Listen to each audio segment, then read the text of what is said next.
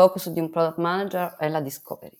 Il focus di un product manager in pre-product market fit è la delivery. E bisogna saperlo, perché se non lo sai, sbagli completamente l'approccio. In pre-product market fit devi tirar fuori mille idee al secondo, più velocemente possibile e a bassissimo costo. Non hai soldi. Diciamoci la verità, hai un tempo limitato, un budget ancora più limitato e ti danno, che ne so, un anno normalmente per, tra virgolette, sfondare. Quindi hai un approccio completamente diverso al lavoro. Ciao, io sono Marco Imperato e questo è il podcast di. Product Heroes è il punto di riferimento in Italia per il product management. Finora abbiamo aiutato oltre 180.000 persone tramite master, formazione in azienda, guide, articoli e meetup. Lo facciamo anche attraverso questo podcast in cui intervisto product leader che spaccano e che potranno darti tantissimi consigli utili per migliorare il tuo modo di costruire, lanciare e muovere le metriche del tuo prodotto. Oggi sono con Silvana De Santis, che si collega da Parigi ed è CPO in Matcha. Silvana è stata anche Head of Product in Hyperlex, una startup nel legal tech, prima nel gruppo Caring e prima ancora nel gruppo TripAdvisor. Silvana posso dire che è stata una persona determinante per Product Heroes, ci ha aiutato nella creazione dei nostri programmi di training ed è stata la coordinatrice scientifica dei nostri master per il primo anno. Con Silvana affrontiamo uno dei temi più spinosi di chi fa prodotto, ovvero di come raggiungere il product market fit. Possiamo proprio dire che il ruolo di un PM si divide in pre-product market fit e post-product market fit. Saprai bene che quando ci sei cambia tutto, ma come si capisce quando ci sei dentro? Come si evitano le trappole più frequenti? Come ci si arriva? E che framework utilizzare sono solo alcune delle cose di cui parliamo oggi con Silvana. Per cui, se anche tu sei alla disperata ricerca del sacro graal di chi fa prodotto, ovvero il product market fit, ti consiglio di non perderti assolutamente l'episodio di oggi. Prima di iniziare, se ancora non l'avessi fatto, ti chiedo di lasciarci una review a 5 stelle sulla piattaforma su cui ci stai ascoltando. Questo ci aiuterà a raggiungere ancora più utenti e a diffondere più velocemente la cultura di prodotto in Italia, che poi è la nostra missione. Adesso non mi resta che augurarti buon ascolto e ricordarti che dopo i tempi duri vengono sempre tempi rossi.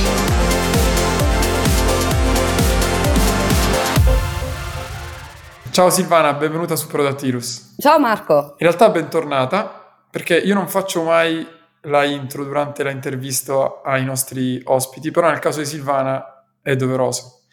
Perché Silvana, sicuramente la, la conoscerai e l'avrai già ascoltata o vista, letteralmente mi ha aiutato a costruire Prodatirus in tempi non sospetti.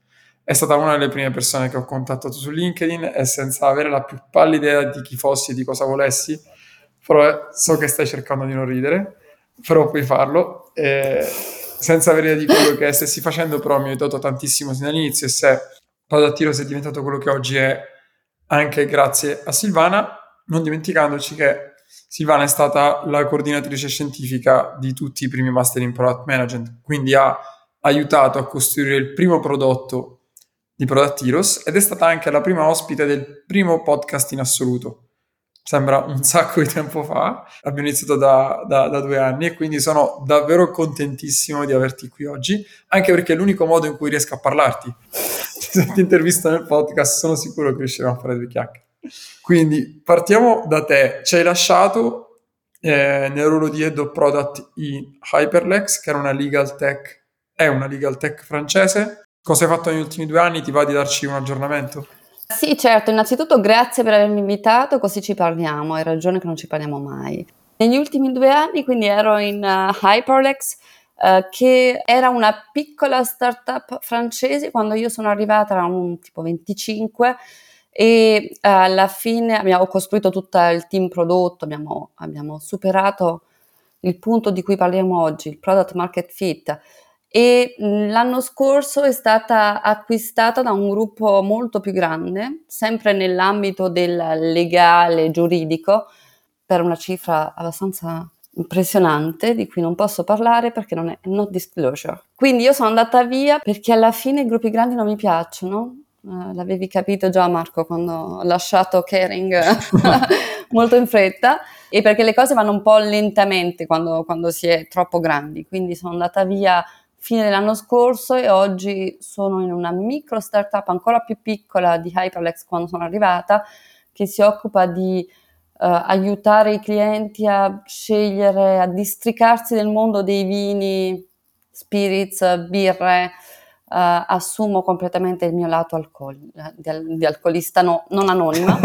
E siamo esattamente nel topic della conversazione di oggi, siamo in pre-product market fit, lo stiamo cercando e navighiamo in queste acque. Quindi possiamo dire che ti diverti a fare da 0 a 1 quindi a stare prima del product market fit. Mi diverto a fare dal... no, è divertente anche la parte dopo, è divertente anche la parte del 1 da 5, poi diventa un po' più noioso dal 5 a 10. ok. Andando all'argomento di oggi che è il product market fit, famosissimo l'articolo di eh, Mark Andreessen, quindi l'unica cosa che conta è il product market fit, però partiamo dalla base. Cosa è il product market fit? Secondo te come lo possiamo definire?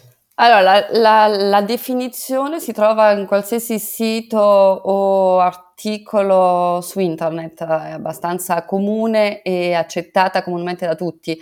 È l'incontro, il match perfetto alla Tinder tra un problema di un target di utenti, e non deve essere un problema di tutti, sia sempre un target, e un problema che non è risolto oppure che è soltanto parzialmente risolto e un prodotto, una soluzione che riesce in qualche modo a risolverlo meglio o risolverlo completamente oppure a, a dare una, una, versione più, come dire, più semplice o più effective della soluzione. E perché si dice che è l'unica cosa che conta? Sarò un po' cinica forse, è l'unica cosa che conta perché è l'unico modo che un'azienda ha per sopravvivere uh, quando hai il tuo product market fit riesci a vendere meglio il tuo prodotto, quindi a guadagnare dei soldi che ti permetteranno di fare anche altro, pagare gli stipendi in primis, ma anche sviluppare il tuo prodotto. Quindi offrire una soluzione che l'utente è pronto, che, che vuole pagare, è un po' l'unico modo che si ha per sopravvivere in un mercato in cui uh, già la premessa, offrire una soluzione che corrisponde a un target non è la condizione sine qua non per il successo. Ci sono tanti modi di fallire, anche se, sei, se hai una, un'execution perfetta e un momentum perfetto. Però se non trovi questo, questo match perfetto tra il target e il problema, eh, il fallimento è dietro l'angolo. Ne parlavo qualche tempo fa con un'altra persona e quando si parlava del perché il product market fit è l'unica cosa che conta, la mia risposta banalissima, dimmi se è una stupidaggine, è che quando non hai il product market fit ti costa davvero un casino acquisire gli utenti perché è veramente complicato portare dentro persone che hanno bisogno non troppo del tuo prodotto. Sì, ti costa tantissimo e ritorniamo sulle questioni un po' più ciniche di basso livello. Uh, fai degli investimenti che non hanno come obiettivo finale quello della crescita, perché in realtà sì, perché stai acquisendo clienti, però ti costa così tanto per acquisire un cliente che poi dietro non puoi sviluppare il prodotto come vorresti, mettere in piedi una strategia marketing come vorresti. Alla fine non riesci più a acquisire i clienti se non, c'è, se non c'è l'incontro tra il target e il problema, a parte pagarli perché utilizzino il prodotto, non, non li trovi più. Ne troverai sempre una base, quello che poi ne parleremo dopo. Una base c'è sempre. Uno dei comportamenti che, che vediamo di più è che tanti imprenditori o founder o CEO di startup, chiaramente essere una grande azienda e non avere product market fit è un problema gigantesco, cioè non l'ho mai visto, a meglio ci sono aziende che possono perdere il product market fit perché la brutta notizia è che non soltanto devi arrivarci, devi anche mantenerlo.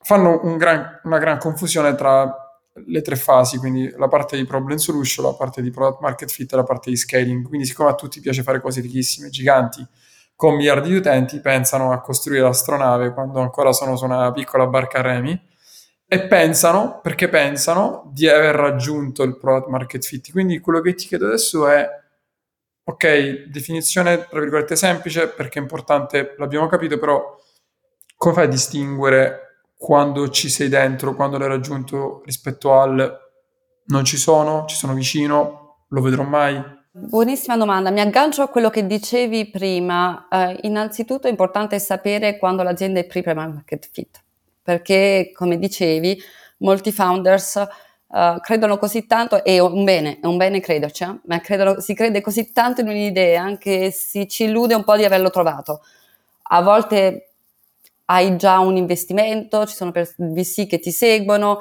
quindi questo ti rafforza con l'idea che hai il product market fit quando non è vero. Uh, quindi lo dicevo prima, qualsiasi prodotto, qualsiasi soluzione ha una base di utenti. Uh, un bacino che esiste, che può essere più o meno grande, ma che ci saranno degli utenti che utilizzeranno la sua soluzione anche se sei pre-product market fit. Ho visto raramente, tranne errori madornali marketing, dei prodotti che hanno zero utenti al lancio. Uh, basta metterlo su Product Hunt, troverai qualcuno che lo utilizzerà. Quando si è in product market fit, però le cose sono molto difficili, lo dicevi prima, uh, fare del growth, acquisire nuovi utenti è difficilissimo. È una delle, delle cose più dure che si faranno in un'azienda, cioè tutti i giorni sei lì a cercare un'idea per avere un utente di più. Si tratta di numeri bassissimi, non dico uno per dire uno, veramente uno.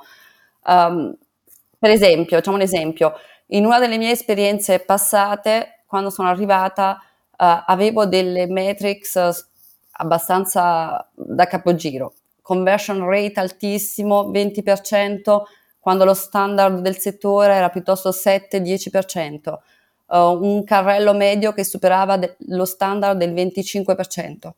Nessuno avrebbe potuto dire che eravamo pre-product market fit, ma in realtà era vero, perché se si guardavano altre cose come l'engagement rate, che era bassissimo, la difficoltà che avevano i nostri sales mm. di acquisire dei clienti, quindi il costo, quello che si chiama CAC, il costo di acquisizione del cliente, eh, che era due volte superiore a quanto i clienti poi pagavano effettivamente una volta che sarebbero stati i nostri clienti, c'erano degli indicatori che ti facevano capire che in realtà il il, la, l'azienda era in pre-product market fit. Non aveva ancora trovato il suo pubblico, non era ancora così chiaro che il prodotto risolveva un vero problema. Quindi avevamo questa base di early adopters che c'è sempre, che può trarre in inganno, perché loro utilizzavano il nostro prodotto come avremmo voluto che tutti lo utilizzassero, ma erano pochi, erano davvero troppo pochi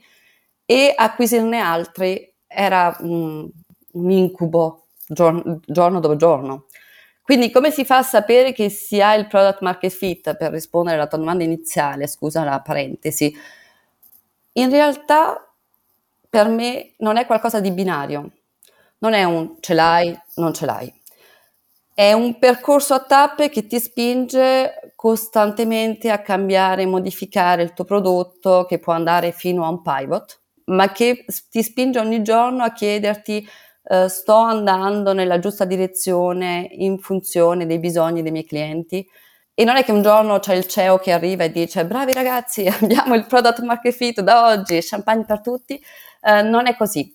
Um, a volte è soltanto un pezzettino del tuo prodotto che ha il product market fit, mentre il resto è ancora dietro e bisogna capitalizzare su quello che è riuscito un po' a, a, a farsi uno spazio nel mercato per poter lavorare sul resto. Uh, quindi è un concetto abbastanza difficile in realtà.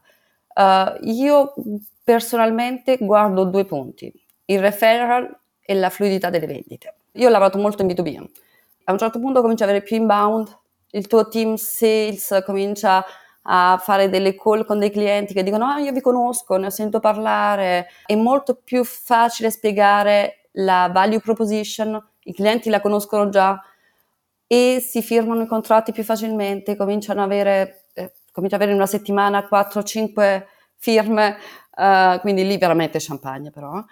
E, e c'è un altro indicatore importante che è il churn. Il rinnovo del contratto si fa naturalmente, il churn si abbassa. Quindi cominci a vedere che ci sono dei, degli, dei clienti o degli utenti in B2C che hanno provato la soluzione che decidono di restare. Non l'hanno provata soltanto perché è nuova e siamo tutti attirati le, dalle novità. L'hanno provata, decidono di restare. Quindi sono dei segnali deboli in realtà che bisogna guardare, però a un certo punto eh, anche l'atmosfera in azienda si rilassa. è vero, questo è verissimo. Ma tu hai detto che è un processo, un percorso a tappe in cui le cose, proprio per generalizzare, migliorano. Migliorano le metriche, migliora l'atmosfera, migliorano le vendite, migliora il churn, nel senso che diminuisce il churn, aumenta la retention e così via. E quindi cercando le varie definizioni ce ne sono alcune quantitative, tipo uh, quella molto famosa, non mi ricordo di chi è, in cui se tu dicessi io adesso ai tuoi utenti che il tuo prodotto non esistesse sì. più e se almeno il 40% di essi fosse disperato, allora avresti il product market fit. Poi ce ne sono tantissime sulla curva della retention, che a un certo punto la curva della retention smette di scendere e si appiattisce, allora in quel caso è il product market fit. Hai, riesci a individuare un tipping point, cioè un momento, in base alla tua esperienza, perché dire ok, le vendite sono più fluide, potrebbe essere un caso o quanto devono essere più fluide. Poi tu che sei fissata con le metriche, sono sicuro che ci avrei pensato tanto. Secondo te esiste un tipping point? O... Io non credo che esista, in realtà dipende anche dal contesto, perché ci sono fattori esterni anche al tuo, al tuo contesto. Non credo che esista. Anche la regola del 40%, uh, eh, molto bella, però se ho una base di early adopters, tra cui mia madre, mia sorella e il mio migliore amico, sì, loro saranno disperati se io chiudo la mia azienda, perché soprattutto mia madre penserà che ritorni a casa. Quindi um, il, non c'è un vero momento, però ci sono tanti segnali deboli. Uh, c'è anche una questione del mercato, il timing sul mercato è importantissimo arrivare sul mercato in un momento che non è quello giusto è purtroppo una cosa che non si può controllare e che non si può cambiare. E quindi ci sono tanti fattori che entrano in gioco. Non c'è un vero momento, c'è, mi sono dato degli obiettivi in quanto azienda, non in quanto persona. Ho degli obiettivi quest'anno che sono stati creati e decisi in base a una certa strategia business, non parlo di prodotto, e la mia curva, il mio trend verso questi obiettivi è più o meno allineato. Se si riesce a fare questo, significa che poi si, ancora molto cinicamente, si ha anche il budget per fare dell'acquisizione un po' più violenta, si ha il budget per crescere, per andare a fare del marketing, perché un prodotto anche con un'execution perfetta, se non lo conosce nessuno, purtroppo bah, non sarà utilizzato. E nella definizione stessa di product market fit si parla di prodotto e mercato. Tu hai parlato del timing, abbiamo parlato di un mercato abbastanza grande, poi dipende sempre dalle ambizioni che hai. No? Cosa conta di più? Prodotto mercato? Uguale. È come dire cosa conta di più quando fai un date su Tinder, lui o lei, o lui e lui, uno dei due partner.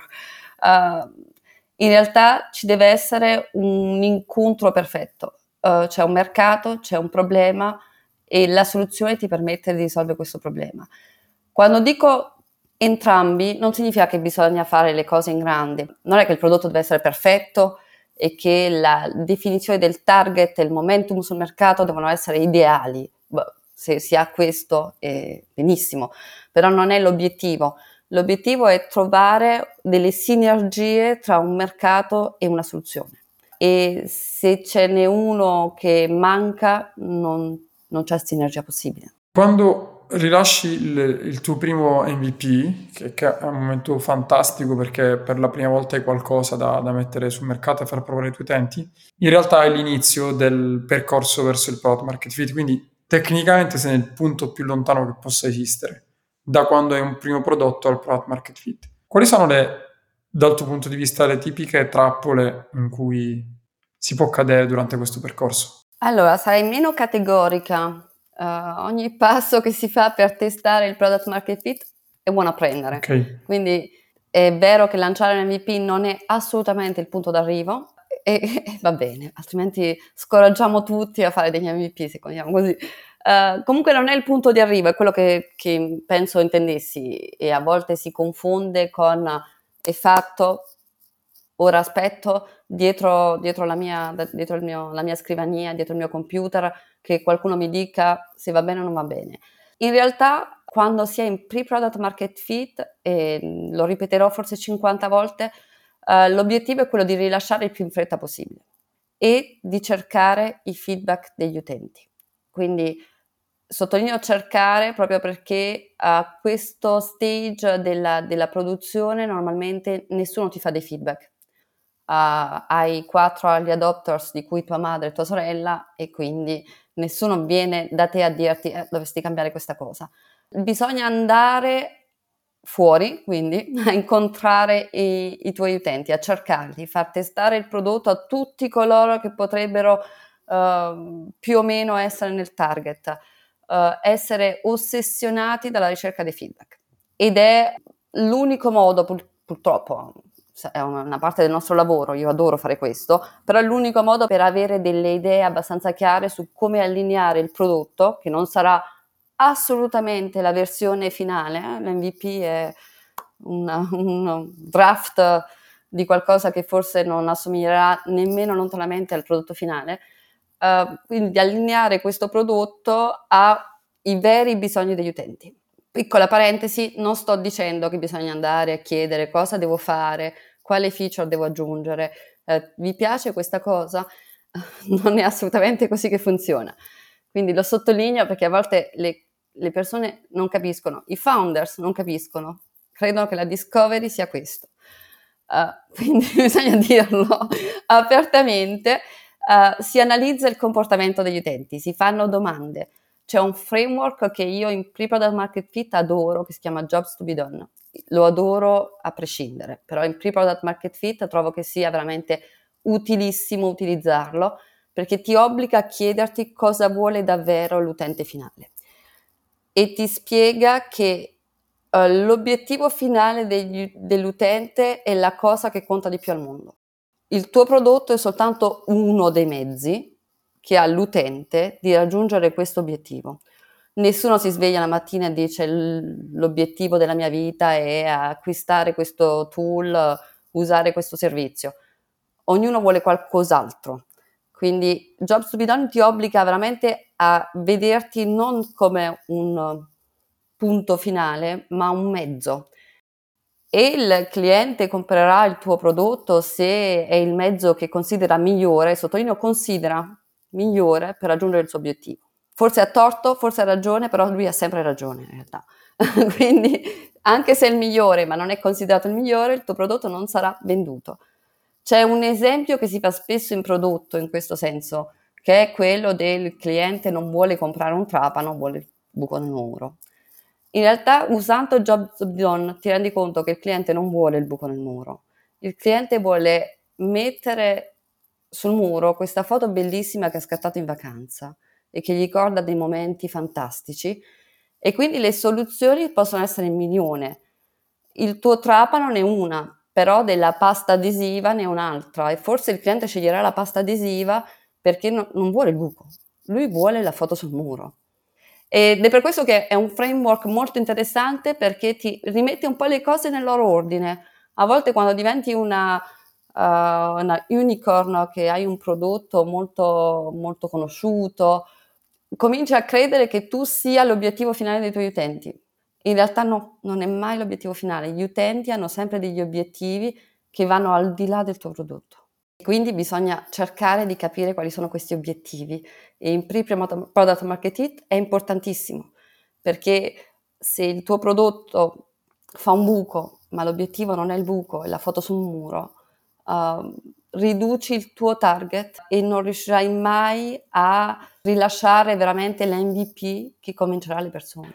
Eh, in questo percorso quindi di continua discovery e analisi dei bisogni degli utenti e di cosa realmente vogliono, dei loro pain, che in italiano è dolori, che non rende l'idea, pain, delle, so- delle loro sofferenze, le loro ambizioni, sogni, quali sono gli errori in cui è più facile incorrere? Uno già ce l'hai detto, che capire i need degli utenti non vuol dire chiedergli ma ti piace il mio prodotto? O ma cosa vorresti che facesse?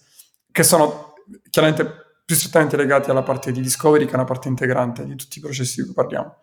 Ne visti altri errori? Sì, ce ne sono tantissimi di errori che ho fatto io personalmente um, ed è un po' legato al lavoro del, almeno del product manager, perché io sono product manager, non avere, non avere buona, un buon team sales, non avere un'organizzazione sales potrà essere sicuramente un problema, non ne parliamo oggi perché io non, non faccio questo lavoro.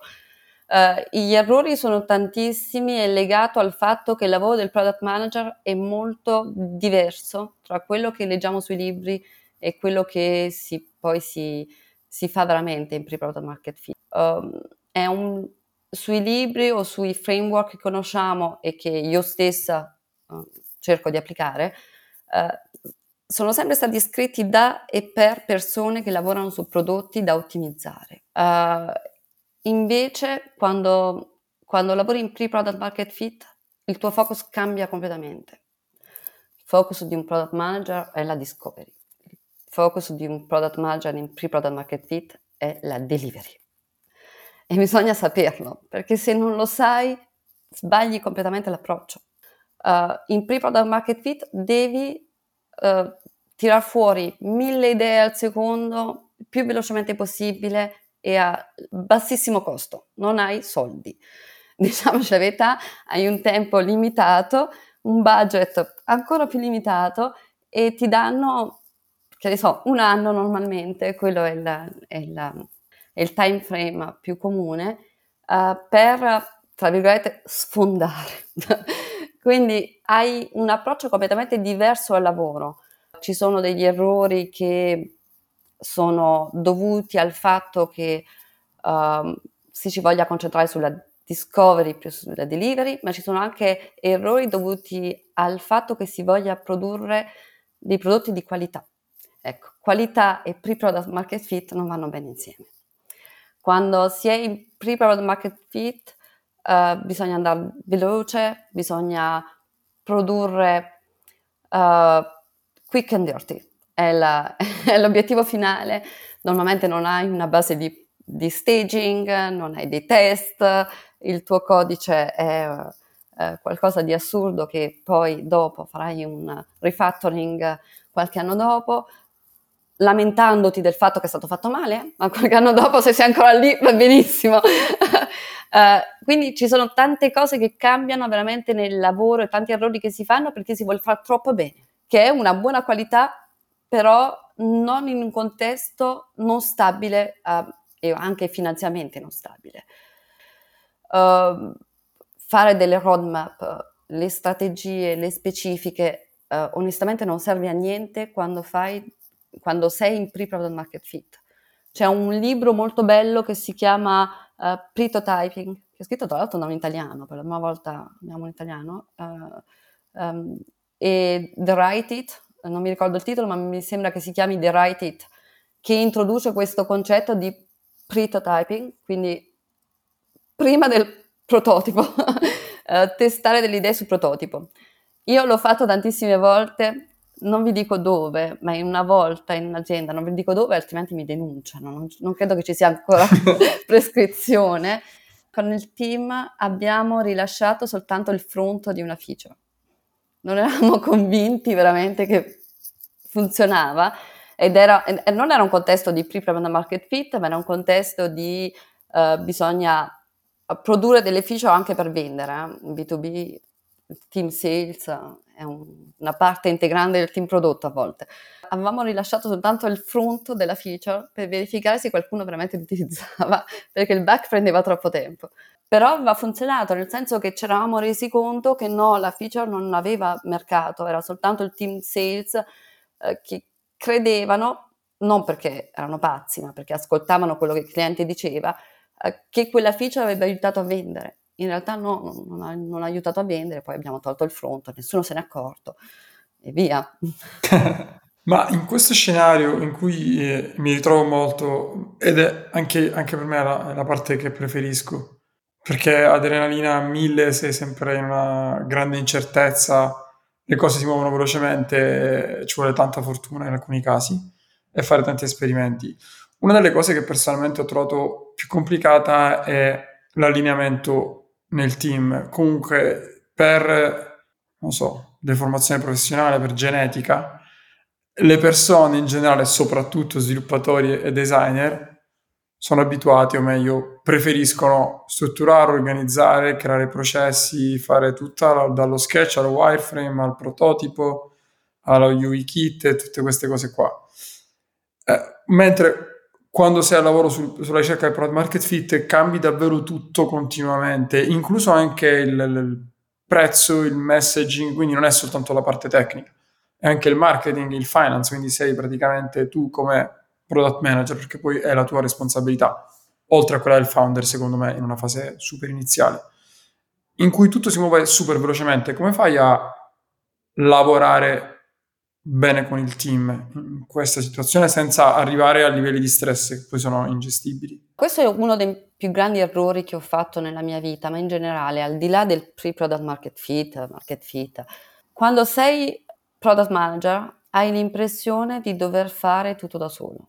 Hai l'impressione che sarai giudicato in base a quanto intelligenti siano le tue soluzioni prendono, ti assumono per questo.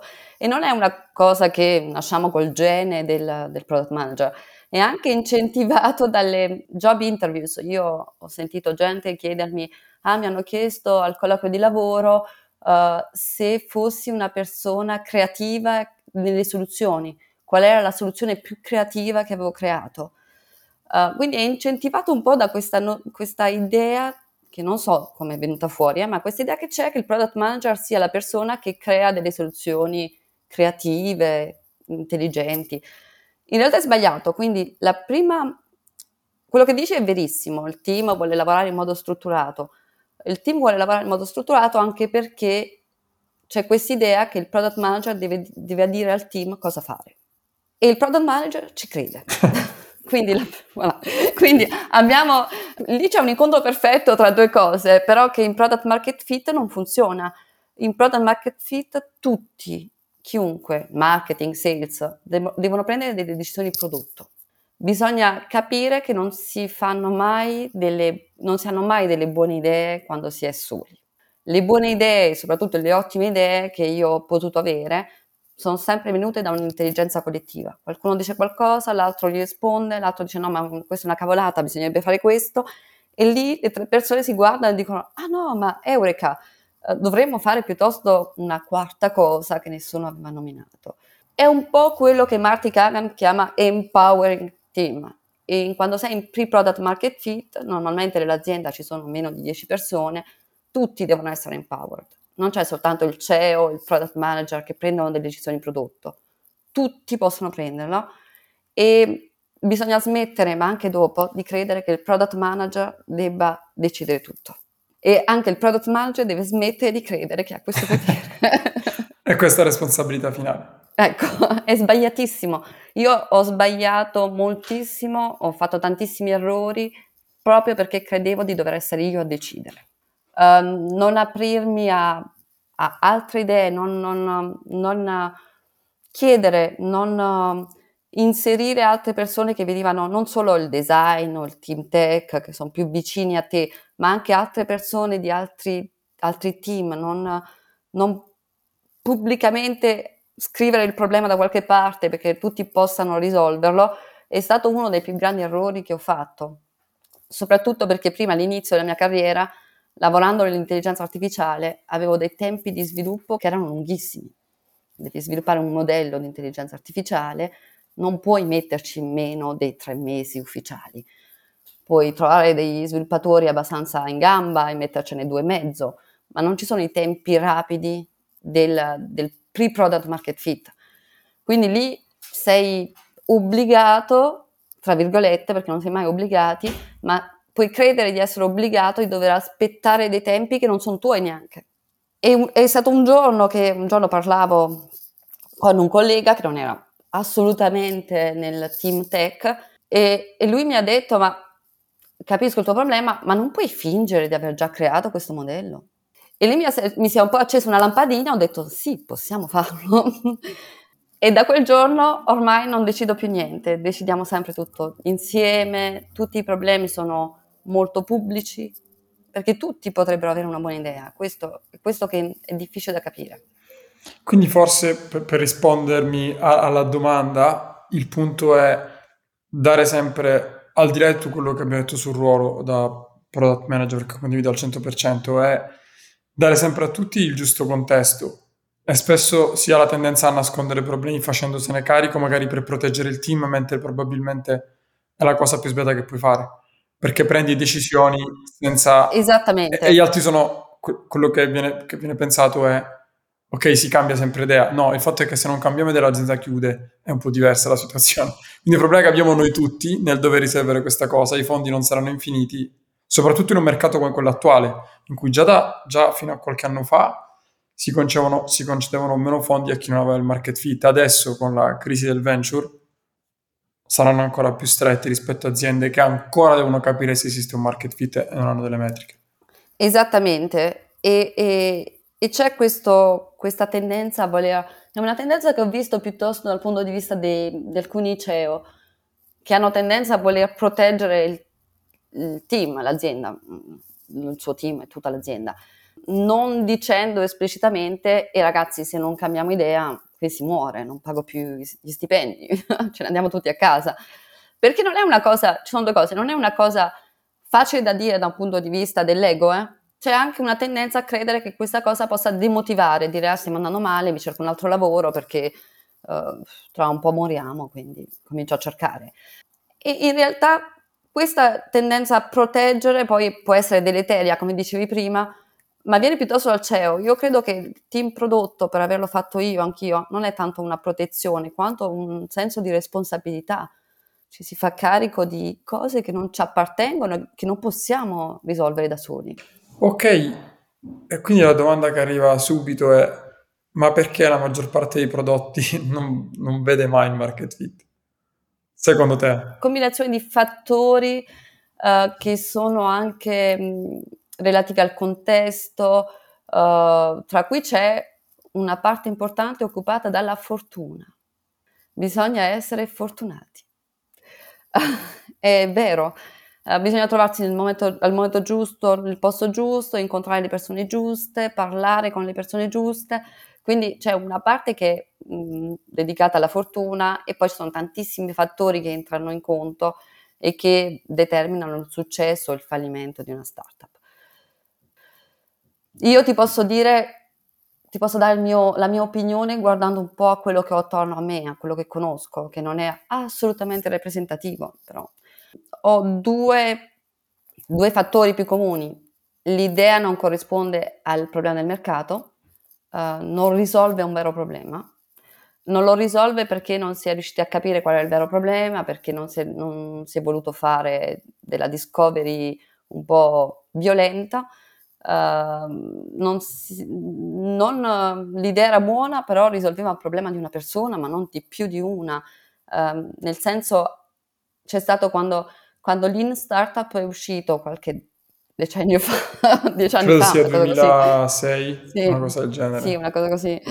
C'è stato, almeno qui in Francia, un'ondata di, di founders che cercavano di fail il più, il più, in fretta possibile. Erano contentissimi, cioè al bar ti dicevano ah no ma è bellissimo, ho scoperto che la mia startup non riuscirà mai a avere successo, erano felicissimi, questa cosa mi aveva abbastanza sorpresa, uh, ma è, è un po' quello, cioè nel senso se il product market fit è un incontro fortunato tra un mercato e una soluzione che, ripo- che, ris- che risolve un problema di questo mercato, allora, se questo non c'è, beh, la startup fail, o può un, ci può essere un fallimento, ci può essere un pivot, perché durante la discovery hai scoperto che mm, l'idea non era quello. Il pivot può essere a 360 gradi, ho visto cose, persone partire da un da un SaaS B2B per il team HR e finire con un'applicazione social network B2C.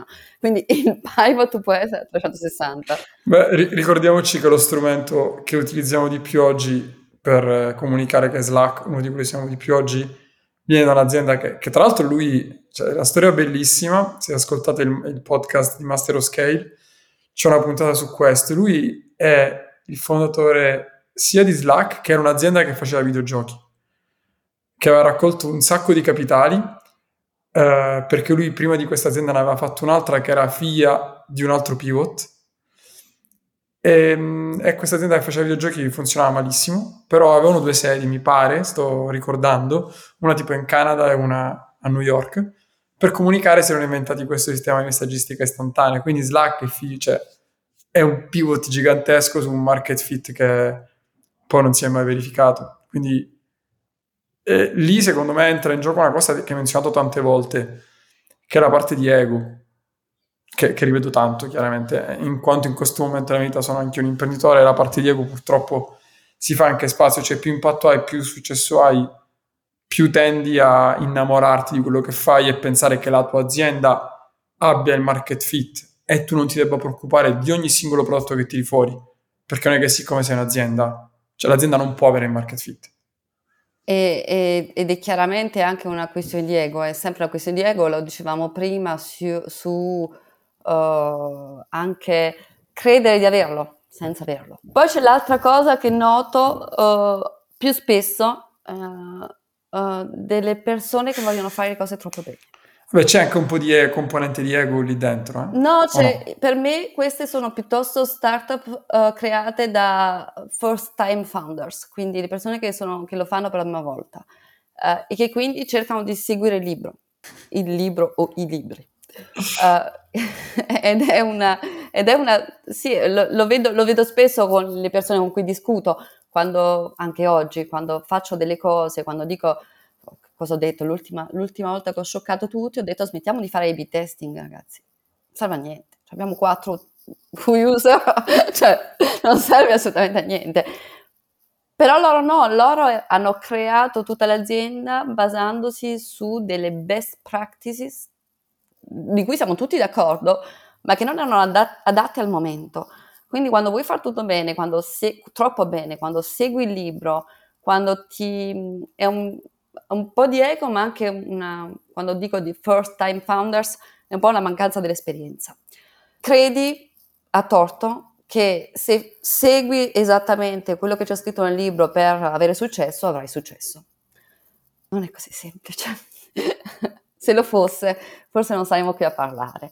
In realtà eh, ci sono cose che devono, ci sono 90% delle best practice che non servono a niente se non hai un prodotto che ha già certa, un certo bacino di utenti abbastanza largo. Uh, prima parlavamo della roadmap, delle specifiche, delle user story, non serve assolutamente niente. Serve soltanto a allungare i tempi di sviluppo quando il tuo obiettivo è accorciare i tempi. Quindi questo è l'altro, l'altro problema che vedo frequentemente. Questo lo vedo più frequentemente oggi, soprattutto in prodotto, perché il product manager com- comincia a essere un ruolo ufficiale in tutte le aziende, però nessuno ha ancora capito cosa fa. Siamo qui per questo, diciamo. ecco. Ok, im- immaginiamoci che quindi tu sia come product manager o, o founder abbia rilasciato il tuo MVP e devi lavorare verso il product market fit hai un framework, abbiamo parlato tantissimo già di questa parte, però se vuoi andare un po' più nel dettaglio, hai un framework, delle procedure, un processo che vuoi condividere o semplicemente iteri all'infinito con tanta discovery e shipping super velocemente? Ci sono tanti framework, uh, quello più comune, la piramide del product market fit, uh, che Dan Olsen ci ha spiegato mille volte ormai da qualche anno. Ce ne sono altri, ce ne sono tantissimi.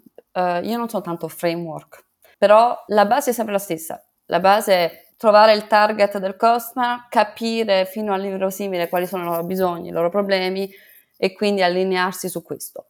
Quello di cui si parla poco, lo, lo avevo citato prima, è che non è una cosa binaria. È, non è che oggi c'hai il product, non c'hai il product market fit e domani ce l'avrai. E in tutti questi framework, questa cosa che mi disturba è che hai l'impressione che ci siano delle tappe. Fai questo, fai questo, fai questo, e un bel giorno arrivi al product market fit. Ti svegli la mattina e sei ricco perché il market fit è accaduto la notte prima. Esattamente. In realtà ci sono varie tappe, anche quando sei in, prod- in, pre-product market fit, ci sono vari livelli di pre-product market fit.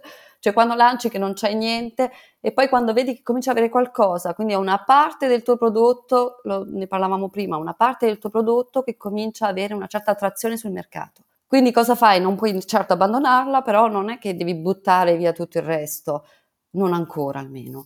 Um, io che faccio? Io uso queste parti che cominciano a funzionare per capitalizzare quindi quando dico capitalizzare, fare soldi, per cercare di fare un massimo di soldi su queste parti qui che mi permettono di finanziare della, della literazione sul resto, finché non sono sicura di doverlo buttare. Oggi è una cosa semplicissima fare, beh, semplicissima, non è sem- niente semplice, scusate. Uh, è più semplice rispetto a quando ho cominciato io, perché abbiamo tanti strumenti che ci permettono di andare veloce no code, intelligenza artificiale, uh, design collaborativo, Maze che ti permette di inviare il tuo prototipo a un milione di persone in un click.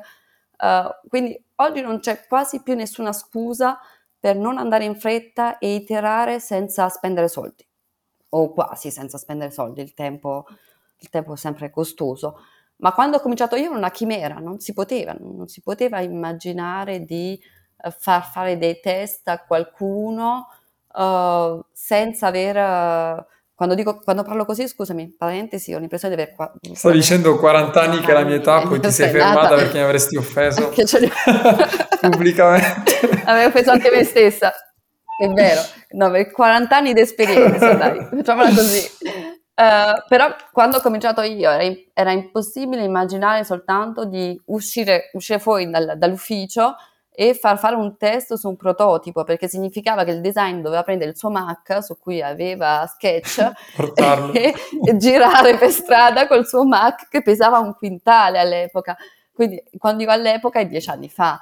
Um, quindi oggi le cose sono veramente cambiate, abbiamo tanti strumenti, uh, non bisogna restare dietro il suo PC, non succede niente. C'è una cosa che si chiama, come si chiama l'acronimo? l'acronimo Get out of the building. Uh, No. Uh, no, nothing uh, happens, uh, nothing interesting happens in the office. ok. Ed è, ed, è, vero, bisogna andare fuori, incontrare queste persone con cui vendi, a cui vendi il tuo prodotto, a cui vuoi risolvere un problema, in realtà. Io sono cinica, quindi penso sempre ai soldi, però in realtà l'obiettivo è risolvere il problema di qualcuno. Alla fine tu parli sempre di soldi perché eh, i soldi sono una metrica per il valore che riesci a dare perché possiamo girarci intorno quanto vogliamo, però se dai via il tuo prodotto gratis e se tua zia ti dice che è fichissimo e quindi da lì ti senti super gasato, diciamo che c'è ancora un po' di strada. Uh, sì, parlo sempre di soldi anche perché oggi ho un ruolo di CPU, uh, eh, quindi io oggi devo assicurarmi che tutto quello che facciamo va in un senso che farà grandire l'azienda. E la verità è che è quello il lavoro del product manager non è risolvere qualsiasi problema esista su questa terra, altrimenti lavoreremo tutti per delle ONG. Uh, eh, quando si lavora in un'azienda che è profit, deve essere profitable. Uh, e, e l'obiettivo è quello, è di trovare i veri problemi, che, i problemi da risolvere, selezionare tra tutti i problemi da risolvere, selezionare soltanto quelli che vanno nell'interesse economico della mia azienda. È brutto dirlo così, eh? Sembra, però in realtà è vero. Tu devi, l'obiettivo, fa, l'obiettivo di tutti in un'azienda è far avanzare l'azienda verso degli obiettivi sempre più ambiziosi. Uh, risolvere un problema dell'utente è interessante, è il lavoro che facciamo tutti i giorni, ma lo facciamo in funzione di altra cosa. È un po' come eh, fare un buco nel muro o appendere un quadro. Io voglio appendere il quadro, il buco del muro mi serve come mezzo per appendere il quadro. Mi soffermo un attimo su quello che hai detto che dal mio punto di vista è quanto mai vero, che è il, il rischio di affidarsi a libri, framework o di essere sempre cerca del prossimo framework in cui sembra che è tutto perfettamente incasellato, come quando compili un link canvas un business model canvas e ti sembra che il tuo business starà lì in quelle caselle e poi cavolo diventa, è come se si abbattessero tutti i muri e tutto si intreccia, diventa un casino. Quindi, proprio per sintetizzare quello, quello che dice Silvana, il product market fit non avviene dal giorno alla notte, non c'è qualcuno che ti dirà ci sei, non ci sei. È come sempre in tutto quello che facciamo una progressione, riduzione e mitigazione del rischio che andiamo a sostenere, che ci permette poi nel tempo di sviluppare prodotti sempre più scalabili, investirci sempre di più perché abbiamo un cash flow, che sarebbe il modo in cui noi generiamo cassa, che ci consente poi di finanziare il prodotto o degli investitori che ci credono e ci danno ancora più cassa. Quindi se stai cominciando adesso con eh, il tuo MVP o non sei ancora nel market fit, Regola numero uno, secondo Silvana, non hai ne- nessuna scusa per non essere super veloce. Quindi se ci stai impiegando tantissimo tempo c'è un problema di qualche tipo. Numero due, provaci tantissime volte, parla con i tuoi customer e non cantare vittoria troppo presto, cioè non pensare di essere product market fit solo perché ci hai lavorato tanto tempo. Potresti purtroppo non arrivarci mai e magari invece ti stai perdendo dei bei pivot che hai abbandonato solo perché sei innamorato della tua idea. Questo super sintesi della sintesi finale. Bravo. Grazie. ok, adesso invece mettiamo il coltello nella piaga. Qual è stato l'errore più grande che hai commesso e cosa hai imparato? Eh, ne parlavamo prima in realtà, quello di pensare che ero io che dovevo avere l'idea più intelligente, ero io che dovevo trovare le soluzioni per tutto, uh, che io dovevo gestire un team di sviluppatori e designer che dovevano amarmi profondamente. allora, no, questa cosa non ci riuscivo molto, però um, in realtà facevo un po' tutto per fargli piacere. Ok. Facendo così non si hanno le migliori idee e non si fa, non si fa l'interesse del, del cliente né dell'azienda. Uh, in realtà sto facendo l'interesse dei miei sviluppatori che possono essere simpatici, ma il loro interesse è altrove, come per esempio nello stipendio. Sono diventata molto cinica poi negli anni. Eh? era, cominciato, era, cominciato, bene e poi è finita male.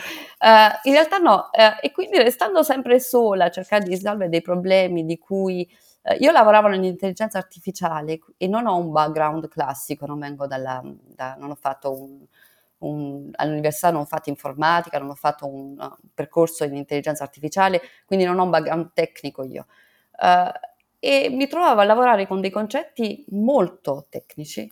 Uh, dieci anni fa, 15 anni fa, quando ho iniziato, uh, era, era, qualcosa di meno comune di oggi. Lavoravo quindi con dei concetti molto tecnici, io non tecnica, dovevo trovare delle soluzioni.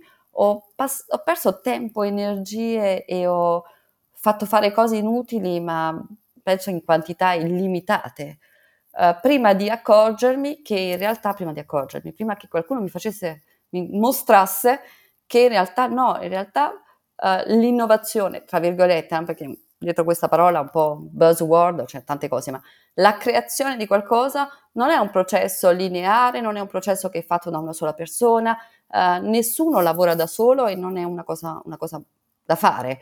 Quindi il product manager, ancora meno degli altri, deve comunicare molto perché comunicando, comunicare anche i problemi, eh, comunicare tutto, perché comunicando avrà un ritorno da parte di qualcuno che gli farà pensare un'altra cosa, che farà pensare qualcosa a qualcun altro.